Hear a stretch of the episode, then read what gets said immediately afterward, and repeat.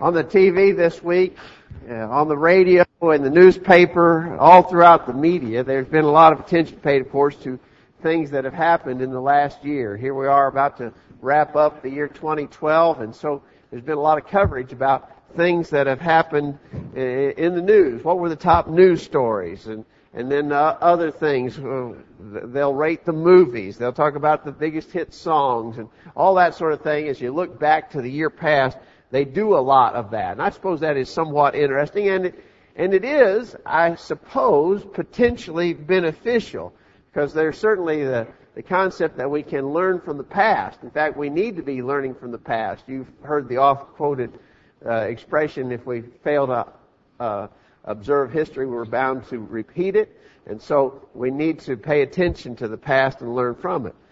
Another thing that happens at this time of the year, of course, is some looking forward to what's coming in the new year. And I suspect that that's also very beneficial.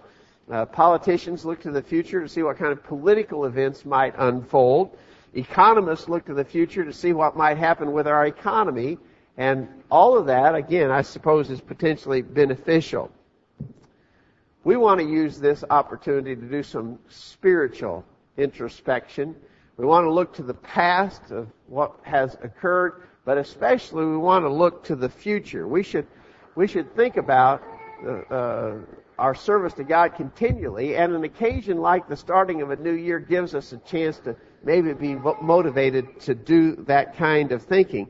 So our lesson, in our lesson this morning, what we want to do is spend just a few minutes talking about how we should approach the new year from a spiritual perspective. Uh, the economy may get bad, uh, or it may get good. Uh, there may be some very dramatic political developments in the coming year. All those things will certainly attract our attention. But what ought to have us most interested is how will we approach the new year in regards to serving God and being the kind of people that He wants us to be.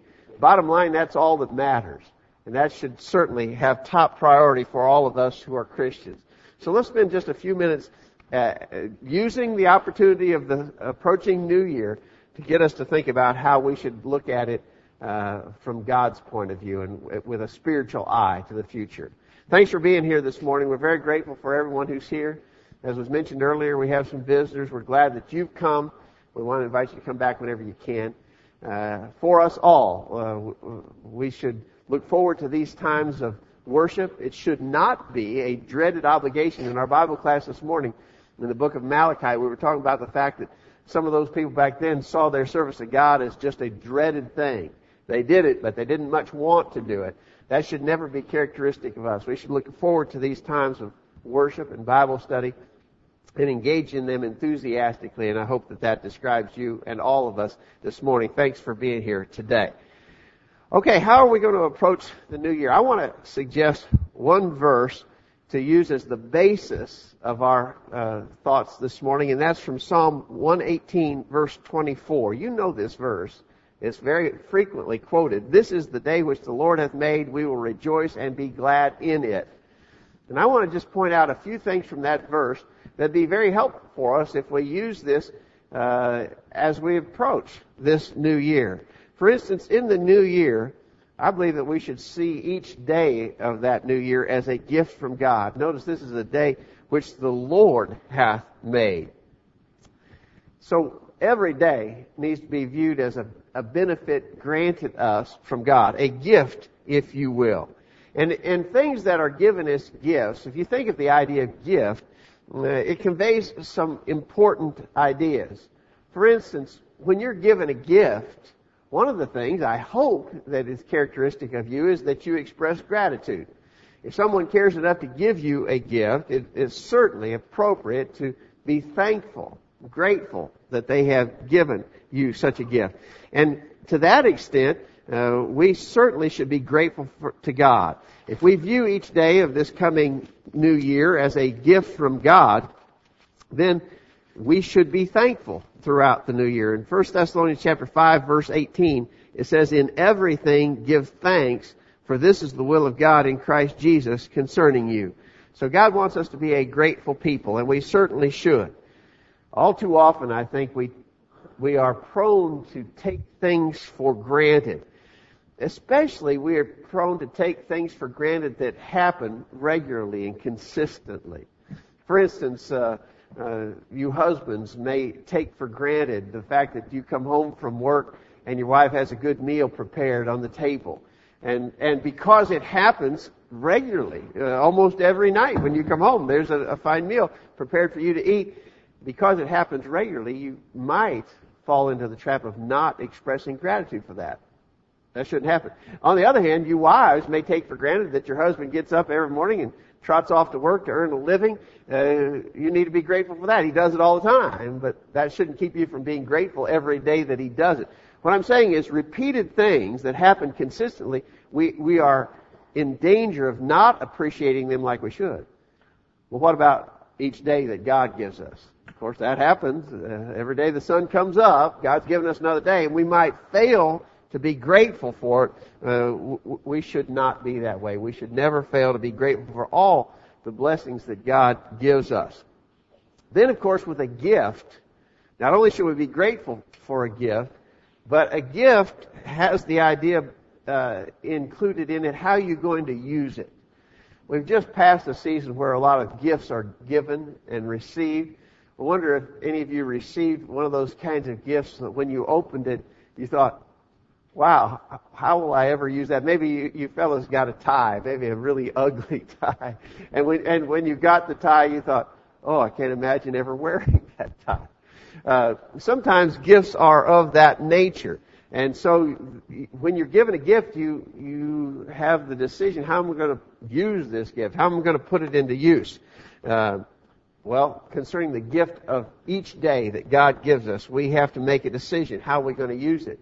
And may I suggest to you that the answer to that question, how are you going to use this day? How are you going to use the next day? How are you going to use every day that is given as a gift from God?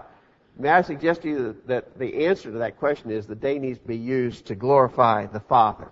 Use it to glorify Him. That's why you're here. That's the purpose for your existence. Don't waste it. Use it to the glory of God. And really, the only way to glorify God is to live according to His will. As you live daily according to His will, you're bringing glory to the Father. And that's what you're supposed to do. So view each day as a gift, be grateful, and put it to use. Uh, that's what we need to do in this coming new year. Another part of this verse suggests to us that we need to live in the present. In the present, notice it says, "This is the day which the Lord hath made." Present tense. This is the day. Uh, I think it's a rather trite expression, but you have no doubt heard it said that there are two days we should refuse to live in: yesterday and tomorrow. Uh, again, I think that's maybe a, a little bit trite expression, but the fact of the matter is there's little we can do about the past, and we may never uh, have to deal with something in the future, and the main thing for us to do is to deal with the present. Uh, a lot of people, even a number of Christians, really have a rather miserable existence because they live with anxiety over mistakes that they have made in the past. Uh, they're just torn up with with guilt uh, and never uh, are able to get past things that previously occurred. We've used the Apostle Paul as a great example in regard to that. Certainly, if anybody had reason to feel bad about his past, it would have been Paul. All the terrible things that he had done in persecuting Christians. But he said in Philippians 3 verse 13, Brethren, I count not myself to have apprehended, but this one thing I do, forgetting those things which are behind and reaching forth to those things which are before, I press toward the mark for the prize of the high calling of God in Christ Jesus. And Paul said, I've, I've learned to put these things behind me. Now, there's a right way to put those things behind you. You can't just ignore past mistakes, but once you have adhered to God's will, once you have sought His forgiveness and obtained it, then we need to be like the apostle Paul and put those things behind and move forward. So living in the present means dealing with your past and being able to put those things away. Another problem, though, is that some people are torn up with worry about what's going to happen in the future. And the scriptures also advise us not to spend tremendous amount of time worrying about the future. Um, in Matthew chapter 6, verse 34. Jesus said, Therefore take no thought for the morrow, for the morrow shall take thought for the things of itself, sufficient unto the day is the evil thereof. Uh, now, please understand what Jesus was saying there. He, he was not saying that we shouldn't make provision for tomorrow. Uh, the idea that, that we provide for our own, 1 Timothy 5 verse 8. Uh, the idea that if we don't work, neither shall we eat, 2 Thessalonians 3 verse 10.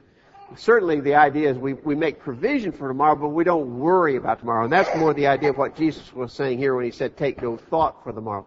Don't worry about the things of tomorrow. Those things will take care of themselves if we put the Lord first. The previous verse there, Matthew 6:33 says, "Seek ye first the kingdom of God and His righteousness, and all other necessary things will be added unto you."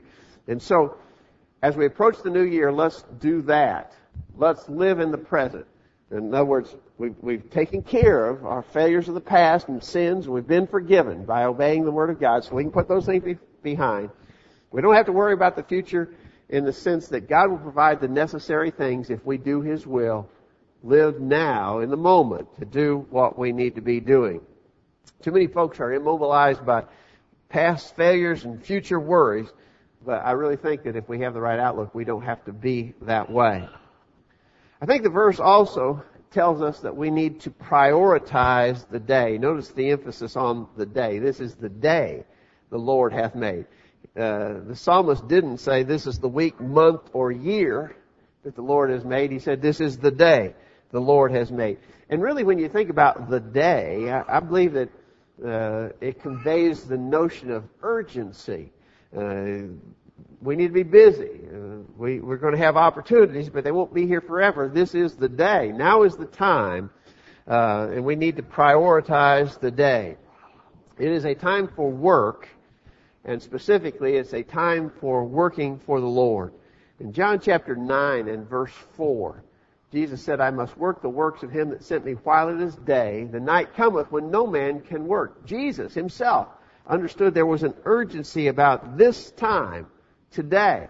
Work for the Lord. I must do the work of him that sent me, Jesus said. We need to have that same outlook.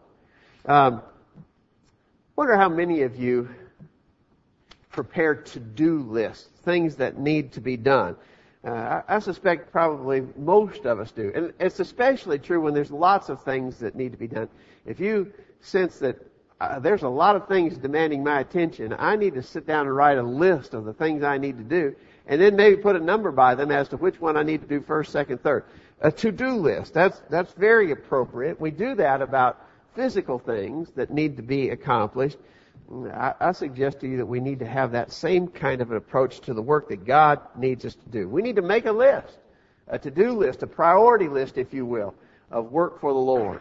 You might construct that list just mentally, you know, in your mind, you might keep track of it. Or it may be that you want to simply sit down and write it out, actually write out a list of things that you intend to do in the new year, prioritizing each day as to how you will spend it for the Lord.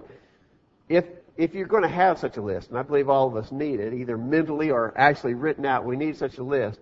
On your priority list, may I suggest that you need to certainly have on there prayer, uh, spend time, more time. Uh, I think all of us would do well if we made a, a priority this coming year to spend more time in prayer to God. I, I confess to you, and I, I suspect that you would probably join with me in making such a confession that we don't pray enough. We don't spend enough time in prayer. So there's something to prioritize. Or what about Bible study? Uh, all of us certainly can benefit from more and more time spent in Bible study. I would take just a minute here to encourage you about the daily Bible readings uh, that, that we're encouraged to do. The elders encourage us to do that every year. Arthur, this is 13 years. This is this is the 11th year we've done it. 11th year we've done it. Uh, so uh, that calendar's available. You don't have to follow that reading schedule per se, although I think it's a very good one. I, I, I like it a lot. But spend spend time in organized Bible reading and study. If you, by the way, if you've been keeping up with your reading schedule for the year 2012, you finished it on Friday.